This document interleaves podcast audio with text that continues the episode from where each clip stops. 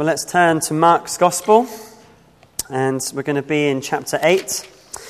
That's page 1011 in the church Bibles, and page 1569 in the large print.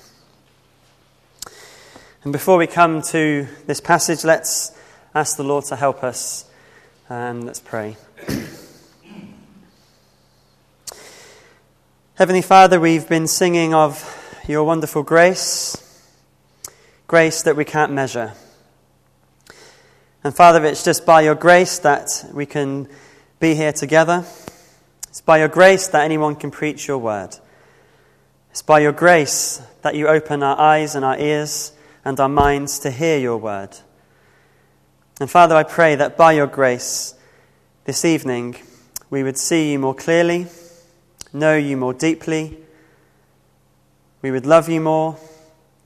And as we've been singing, that all that we have, we would lay at your feet in response to your love. So we pray for your help now. Would you send your Spirit, Lord, to speak to us? We pray in Jesus' name. Amen.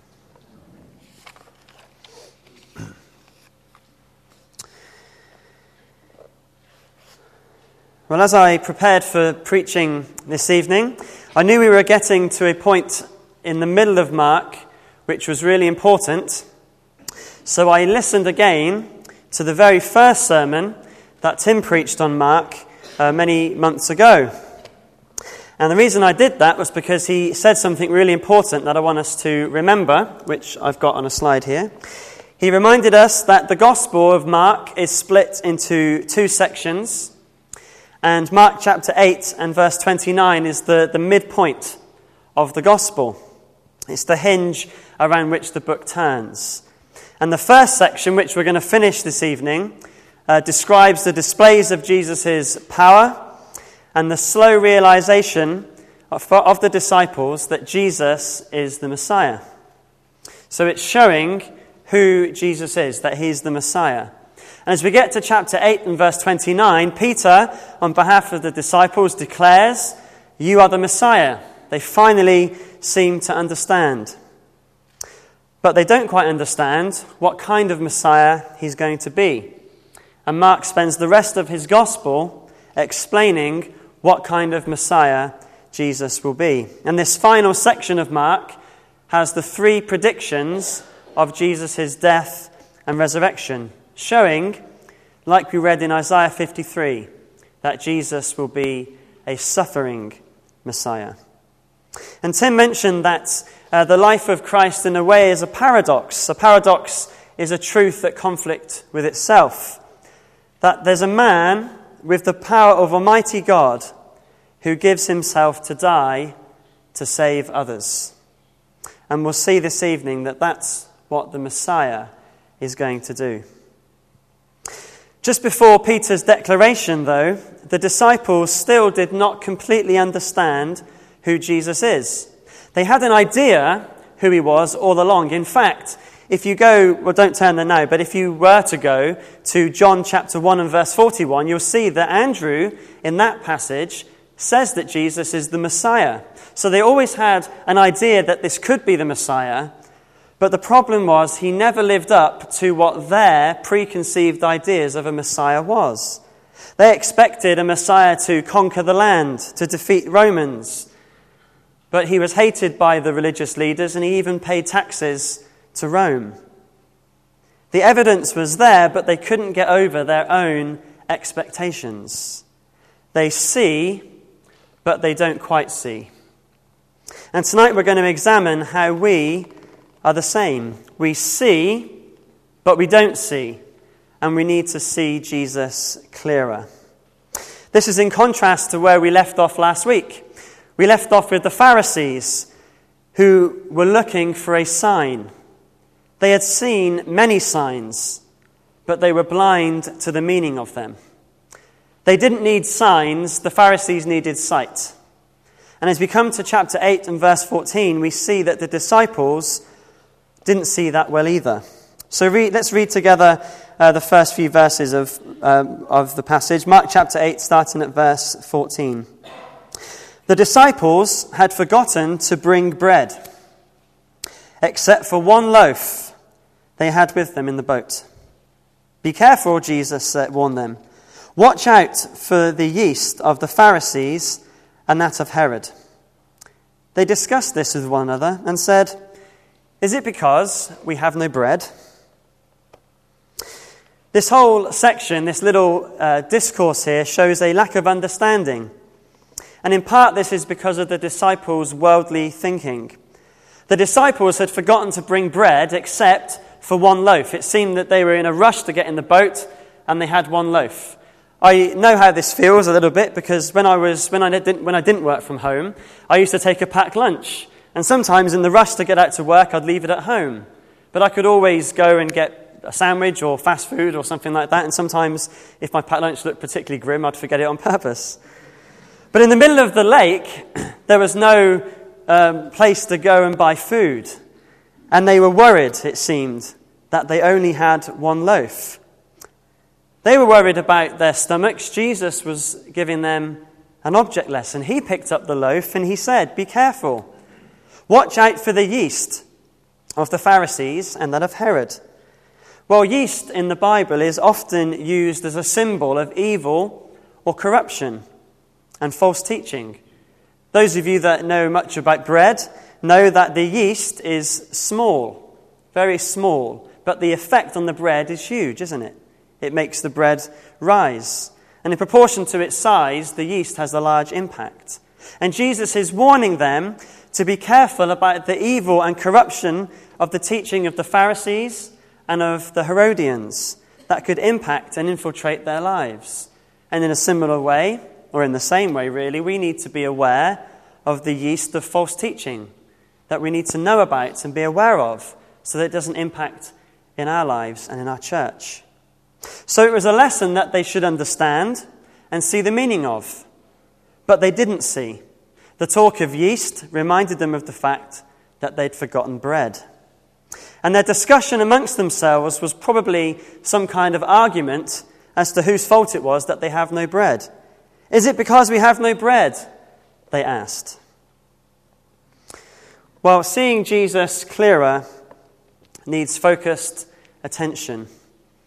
This morning I was teaching in the Sunday school and I was teaching the three to five year old class. Now, the three to five year old class is the cutest class of our three Sunday school classes, but it's for me the one I find hardest to teach because I can spend hours preparing a lesson and I can teach them some things which I think are really exciting and really wonderful. And then at the end of the lesson, I can say to them, What did we learn today?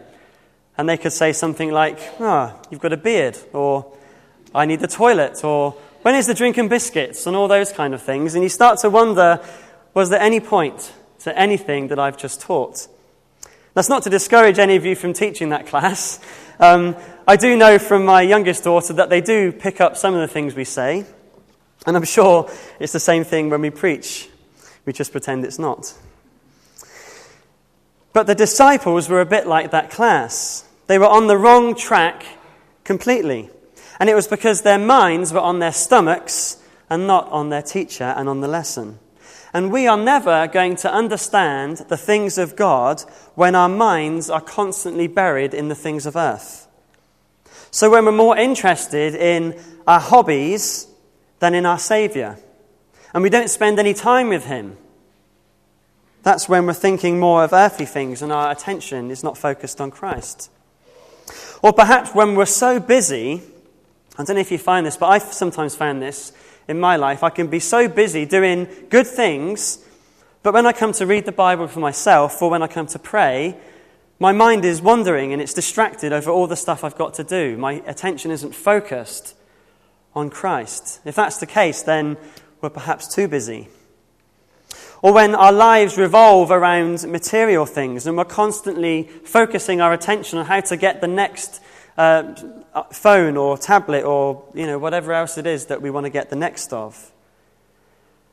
Or even, I don't know if you've ever come to church on a Sunday morning and your mind's on your stomach. You're thinking, oh, did I put the oven on? Or uh, something like that, you know? Our attention can be focused on lots of things except Christ, can't it? And we need to focus our attention on Jesus and what he is saying. Otherwise, we will never see him very clearly, and we will be vulnerable to the yeast of the evil and the corruption and the false teaching in our world. Perhaps in your life you need to give up some things or reprioritize some things so that your life revolves around Christ and not anything else. Although there was something wrong with their spiritual understanding, it seemed from the next part that there was nothing wrong with their maths. Look at verses 17 to 21. Aware of their discussion, Jesus asked them, Why are you talking about bread? Do you still not see or understand? Are your hearts hardened? Do you have eyes but fail to see, and ears but fail to hear? And don't you remember when I broke the five loaves for the five thousand? How many basketfuls of pieces did you pick up? Twelve, they replied.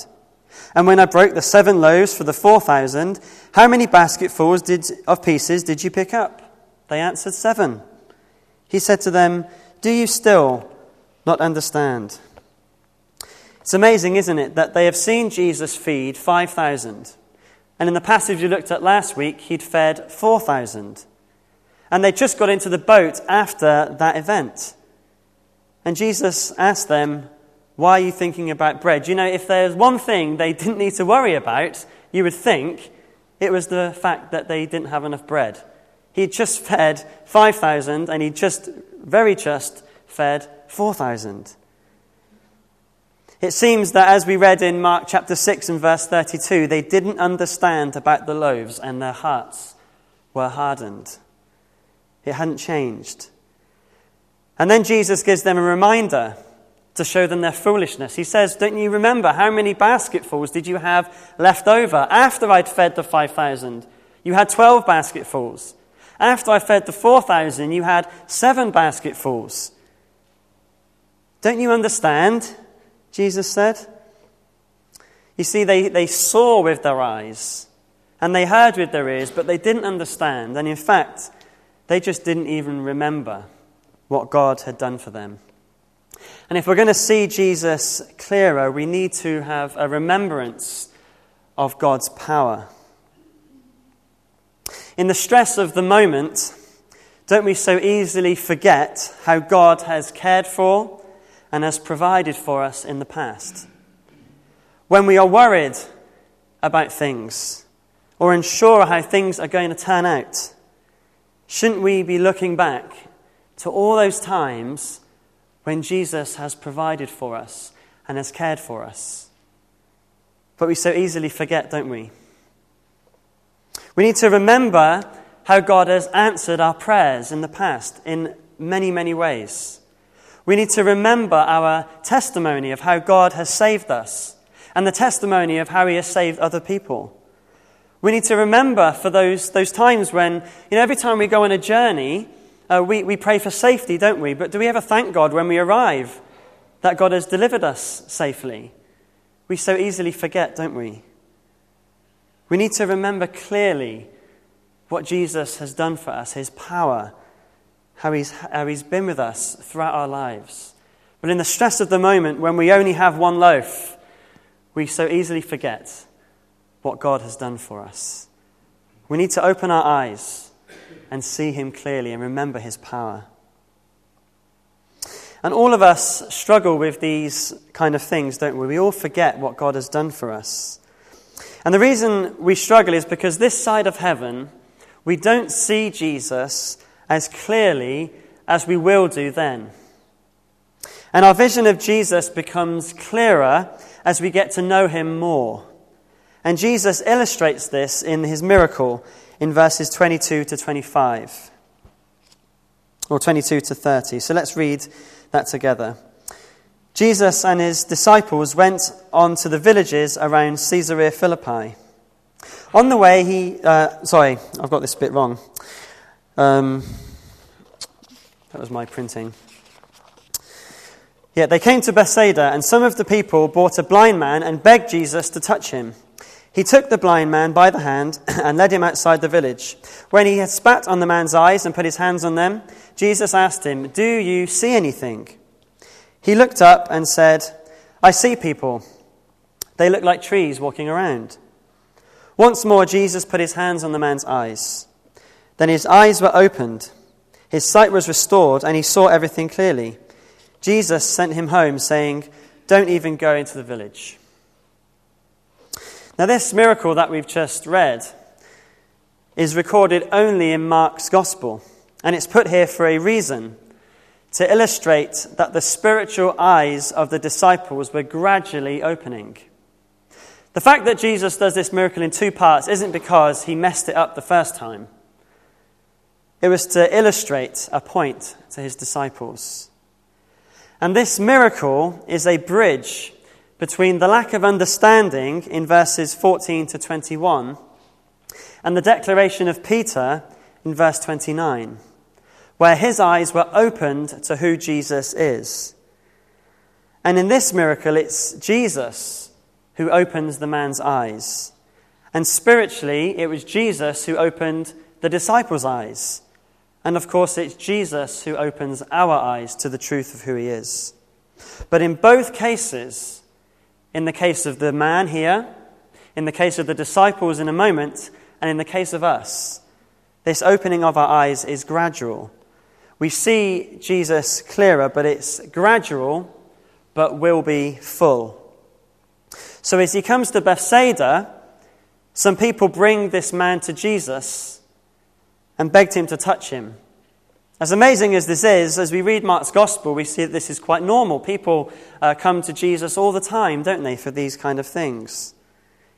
But Jesus didn't heal him there and then. For an unknown reason, he takes the man out of the village. And like with the deaf and mute man we read last week, he spat, uses his, his spittle on the man, on his eyes in this case, and put his hand on them. And the man didn't see fully. He could see, but he could not see. I see people, they look like trees walking around, he said. And this symbolizes the spiritual eyes of the disciples that were gradually being opened and became more open in verse 29. When Jesus puts his hands on the man's eyes again, they are fully opened. And this shows how our eyes are open too. We gradually see Jesus clearer and clearer. And then 1 John uh, chapter 3 tells us that when we see him, we will see him as he is. We will then see him clearly. We will see him face to face. And Jesus sent the man back to the village again uh, and, and told him not even, well, he said not even to go back to the village, not to tell anyone. Again, he wants to be not known as just a miracle worker. We'll see shortly that he's so much more than that.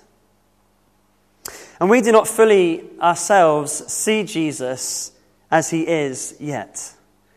We have God revealed to us, we have enough for saving faith, and as we grow, we continue to see him more clearly. But we don't know everything yet. Do you ever read the scriptures and find things that you don't understand? I do. I find that a lot. I see, but I don't see. And we need, therefore, to be constantly studying and growing in God's Word so that we can gradually see more and more of Jesus. We need to constantly be growing in that way. Do you ever find things that happen in your life and there just seems to be no good in it whatsoever? You can't understand why this is going on. We don't see clearly yet. We, we, we kind of see that God's in it somehow, but, but we don't see. We see, but we don't see. In fact, I'm, uh, I'm sure this is the same for us all, but the more that I know of God, the more I realize I don't know. It's like another paradox, isn't it? The, the deeper I go with God, the more I find there is to know. The more I know of God's grace, the more I realize my sin. And, and, and it goes on. You know, in, in our Christian lives, I meet people uh, that have been Christians for, for many, many years, and you think surely they must, they must get it, but they've got such an awareness of sin in their life. And you wonder, do, do they even sin? But they, but they know the grace of God. And, and, and the more we know, the more we don't know. The more we grow, the more we know we need to see. And, and it, it's just amazing, isn't it, that that's the way it works. But we see Jesus clearer, but it's gradual but one day we'll see him fully and clearly. In fact, Paul uh, illustrates this point in 1 Corinthians chapter 13 and verse 12. he says, For now we see only a reflection as in a mirror. In the ESV it says, in a mirror dimly. Then we shall see him face to face. Now I know in part, then I shall know fully, even as I am fully known. We see him gradually, but we will one day see clearly. And we see now, as we come to this next key section in Mark, that the disciples seem to see, but they don't see. They kind of see trees moving around. And as we read this, we'll see what we need to see in order to see Jesus clearer. I hope you make, that makes sense to you. And first of all, we need to see who Jesus is. So let's read verses 27 to 30. Jesus and his disciples went on to the villages around Caesarea Philippi. On the way, he asked them, Who do people say I am? They replied, Some say John the Baptist, others say Elijah, and still others one of the prophets. But what about you? He asked. Who do you say I am? Peter answered, You are the Messiah. Jesus warned them not to tell anyone about him. Well, as they were going around to the villages around Caesarea Philippi, Jesus and his disciples were in conversation. And Jesus seemed to use these everyday conversations to teach his disciples. And he asked them in this conversation who people say that he is. Now, at this point in Jesus' ministry, he is well known. Flocks of people come to see him heal and to hear him teach. And all the people seemed to agree that something amazing was happening a revival or a reappearance of, of um, the religious spirit of Israel's past. Perhaps he's Elijah, or he's one of the prophets, or John the Baptist who had recently died. This is why uh, they say he's a, a reappearance of these people, because he, he does so many things. But none of the people thought he was the Messiah. Again, like the disciples, he didn't meet what their expectations of the Messiah was. They perhaps expected a military leader like a Joshua or a King David. They expected Israel to be a, an earthly kingdom again. They didn't think he was the Messiah. But Jesus then asked them, perhaps, well, definitely the most important question that any of us can be asked. This is the question on which our eternity depends. Who do you say I am? And when Jesus is asking this, the you is plural. He's asking this to all of the disciples. And Peter answers as the spokesman for them when he says, You are the Messiah. Messiah is another word for Christ, which means anointed of God. The disciples were saying, Jesus is the one sent from God to bring God's kingdom. Up to this point, they'd seen him as the herald of God's kingdom, but now they see him as the king of the kingdom. They finally get who he is. And as we apply this particular part, I wonder if any of you here know the answer to that question. When Jesus says to you, Who do you say I am? Can you say with the disciples here, You are the Messiah? You are the one, the King who has come. You are God who has brought salvation. You have died, you have risen, you have done this for us. Is he your king? Is he your Messiah? But strangely, it seems, Jesus tells them in verse 30 not to tell anyone about this. Why? Because the term Messiah brought about all those nationalistic expectations that prevented people from believing him. You see, the disciples at this point got the person. They understood who Jesus is, but they didn't get the plan. They didn't understand why he came. And if we're going to see Jesus clearer, we need to understand why he came. Look at verses 31 to 33. He then began to teach them that the Son of Man must suffer many things and be rejected by the elders, the chief priests, and the teachers of the law, that he must be killed and after three days rise again.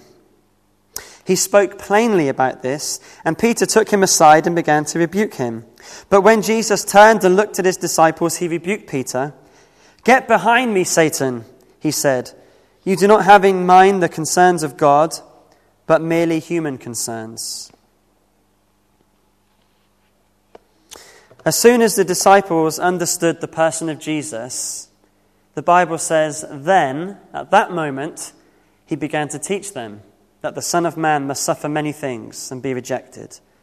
He did it then to immediately quash their expectations and beliefs in some kind of warrior Messiah.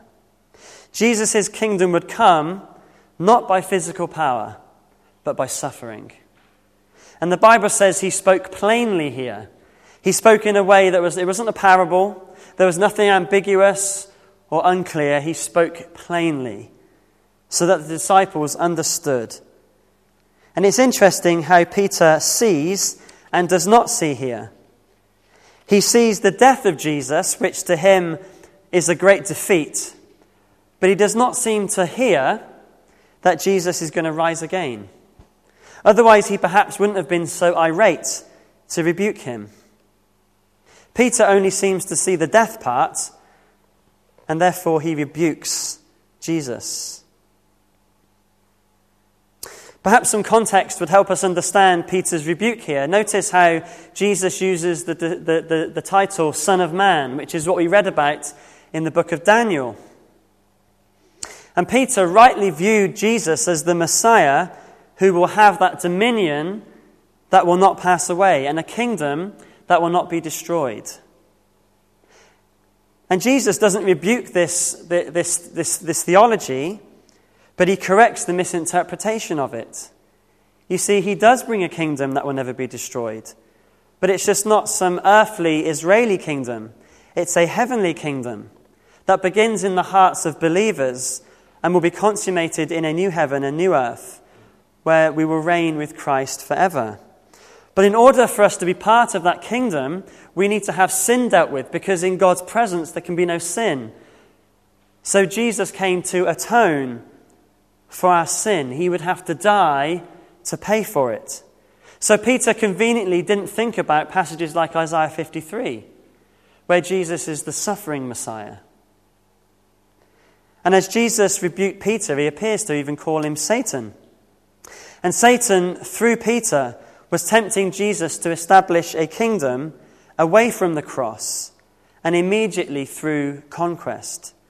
But this would not be an eternal kingdom, would it? It would be an earthly kingdom. And sin would not be dealt with. They got the person, they didn't get the plan. They saw, but they didn't see. And they didn't see clearly because they didn't understand why he came. And part of the reason they didn't understand why he came was because they didn't like the plan, did they? He didn't like the plan of, I'm going to die. He saw that as some sort of defeat. And we often don't like the plan of God either, do we? We see it, and perhaps we don't see it, or we don't even like it. So, for example, some of us may struggle with the idea that our God, who is a God of love, is also a God of wrath. And that's, that kind of doctrine's avoided a lot in these days. We don't like that part of God's word. Some of you may struggle with the fact that God is a God who forgives even those that are offensive to us. We don't like that part of God's plan. Perhaps even some of you are struggling with the thought that God would forgive you for what you have done. That's part of God's plan. And many uh, perhaps struggle with doctrines of grace, such as God's sovereign election. That's often attacked in these days. And in order to make the gospel more palatable to others, human concerns, these doctrines are watered down and even denied. And the attacks and disbelief on these things is an attack on the work of Jesus on the cross. And any attack on anyone that devalues the work of Christ on the cross is doing the work of Satan. And we see that a lot in these days. Books are written attacking the cross, even by people professing to be Christians. It's a work of the devil. And furthermore, with all of these things, in fact, with all of the Bible, we'll never fully understand it. None of us are ever going to fully get it all. And this side of heaven, sometimes we just have to accept what the Bible says without understanding everything. We must accept the plans and purposes of God as He gives them in His Word. And as we do so, Jesus will be made clearer. And in addition to surprising the disciples as to why He came, he surprised the crowds too when he explained what it means to follow him. If the plan of why he came was hard, as we read this next part, it perhaps gets even harder. Because seeing Jesus clearer is understanding what it means to follow him. Look at verses 34 to 38. Then he called the crowd to him, along with his disciples, and said, Whoever wants to be my disciple, must deny themselves, take up their cross, and follow me. For whoever wants to save their life will lose it, but whoever loses their life for me and for the gospel will save it. What good is it for someone to gain the whole world yet forfeit their soul? Or what can anyone give in exchange for their soul? If anyone is ashamed of me and my words in this adulterous and sinful generation, the Son of Man will be ashamed of them when he comes in his Father's glory with the holy angels. Like previously, this is unexpected and unwanted. And it continues this a paradoxical way that Jesus speaks. The first paradox was a man with the power of a mighty God who suffers and dies for his people. And then this paradox is that the Christian life is winning by losing. It's gaining much from denying everything. It's saving life by losing life. What is Jesus talking about here? Well, if you uh, have ever done the Christianity Explored course, the, the final session, the invitation, would seem strange. It's titled Come and Die. Come and Die. And this is the invitation that Jesus gives here. He doesn't give an invitation to, to promise you some sort of um, earthly wealth and happiness. He doesn't give uh, an invitation to put your hand up if you want to go to heaven. He gives an invitation that says we've got to die to self. You see, being a Christian doesn't mean that we lose the problems of this life. In fact, I would go as far as saying that as a Christian we should suffer more than average. Why? Because in our way of life, we are told to deny ourselves and take up a cross. He doesn't ask us for pointless suffering like self flagellation, but to follow him in a, such a way that suffering is faced head on, knowing that we do so because Jesus is worthy. It's not pointless, it's done because Jesus is worthy. So, first, he says that whoever wants to be his disciple must deny themselves. It's easy for our lives to revolve around us, isn't it? Do you ever find it easy to, to live your life for yourself?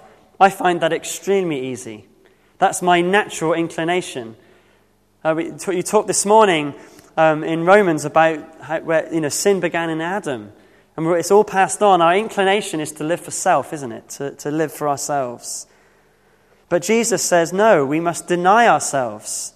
And that's not to stop having a good time. Jesus isn't saying that we must pointlessly give up everything, although um, I, I, think you know, sometimes it's good to perhaps fast some things in order so that we don't become dependent on them. But Jesus isn't saying to pointlessly give up all things that are good, but he's saying to forget yourself. Uh, C.S. Lewis defines this well when he defines true humility. He says, True humility is not thinking less of yourself, it's thinking about yourself less. And that's what Jesus is talking of here. It's not thinking less of yourself, it's just thinking about yourself less. A disciple of Jesus should be so focused on Jesus that the impact on themselves of following him is not the first thing on their mind.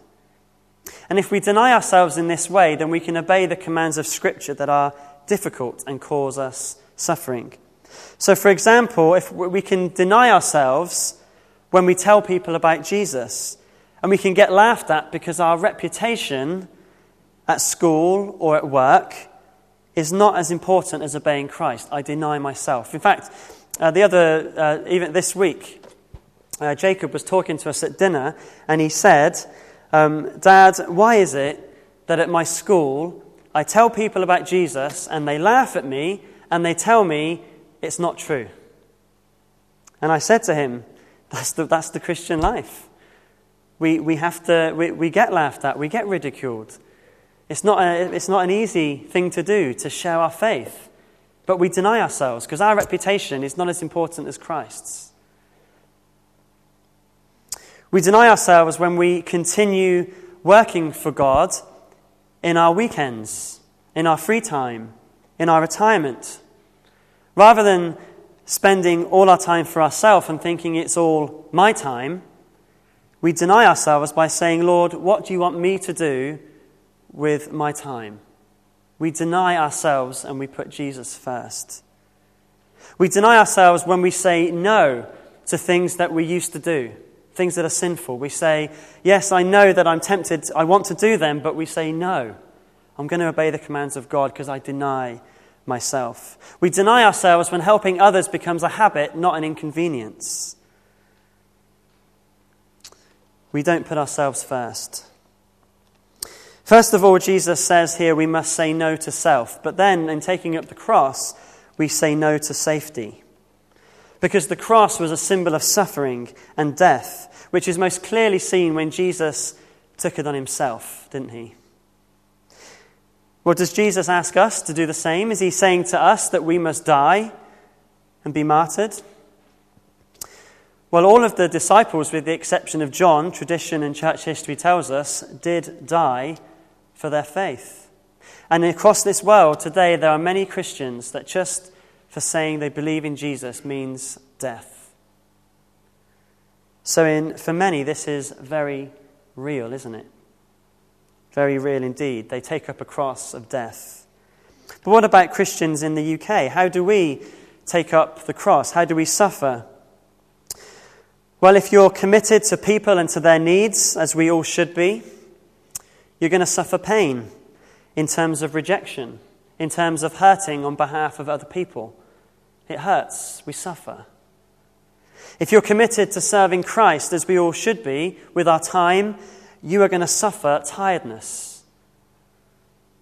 If you're committed to proclaiming the gospel, as we all should be, you are going to suffer ridicule, hostility, and maybe even friendships that are lost, family ties that are broken. That happens sometimes when we proclaim Christ. And we shouldn't avoid this suffering, but rather embrace it. We put Jesus first in all that we do. And in denying ourselves, we take up our cross and we follow him. And to follow is to have a likeness, to, to imitate. And we imitate Jesus in the way he was completely surrendered to the will of God to the point of death, even the death of the cross. I wonder, have you been a bit apathetic in your Christian life lately? Have you been following Jesus from a distance rather than following him at the front line?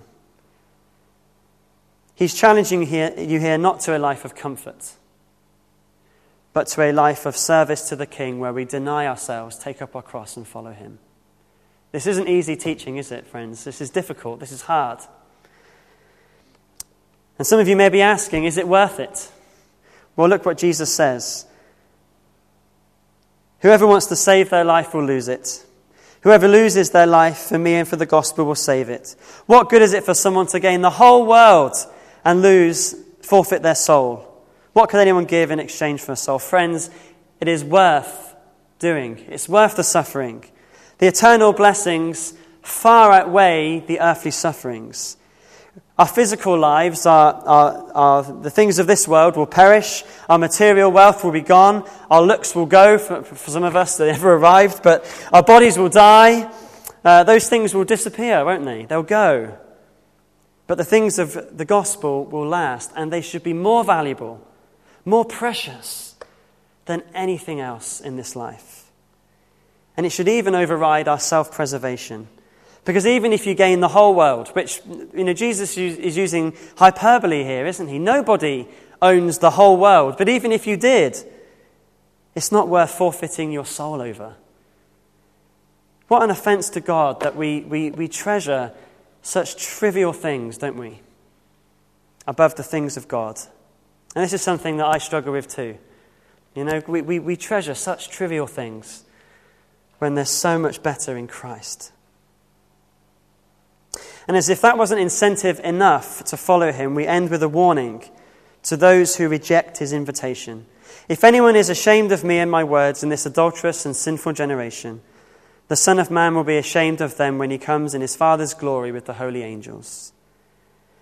You know, when Jesus is talking here, by the way, he's not talking of some one off time when you've hidden your faith. Just like before, he's not talking about some one off time you've avoided suffering or some one off time, or, or, even right now where, where you perhaps aren't living as you should for Christ. He's not saying you've, you've lost your salvation. He's talking here of continual rejection of Christ. But if in your life you've never given anything for Jesus and you've never suffered whatsoever, then you have to wonder are, are you saved? Because the Christian life does cost.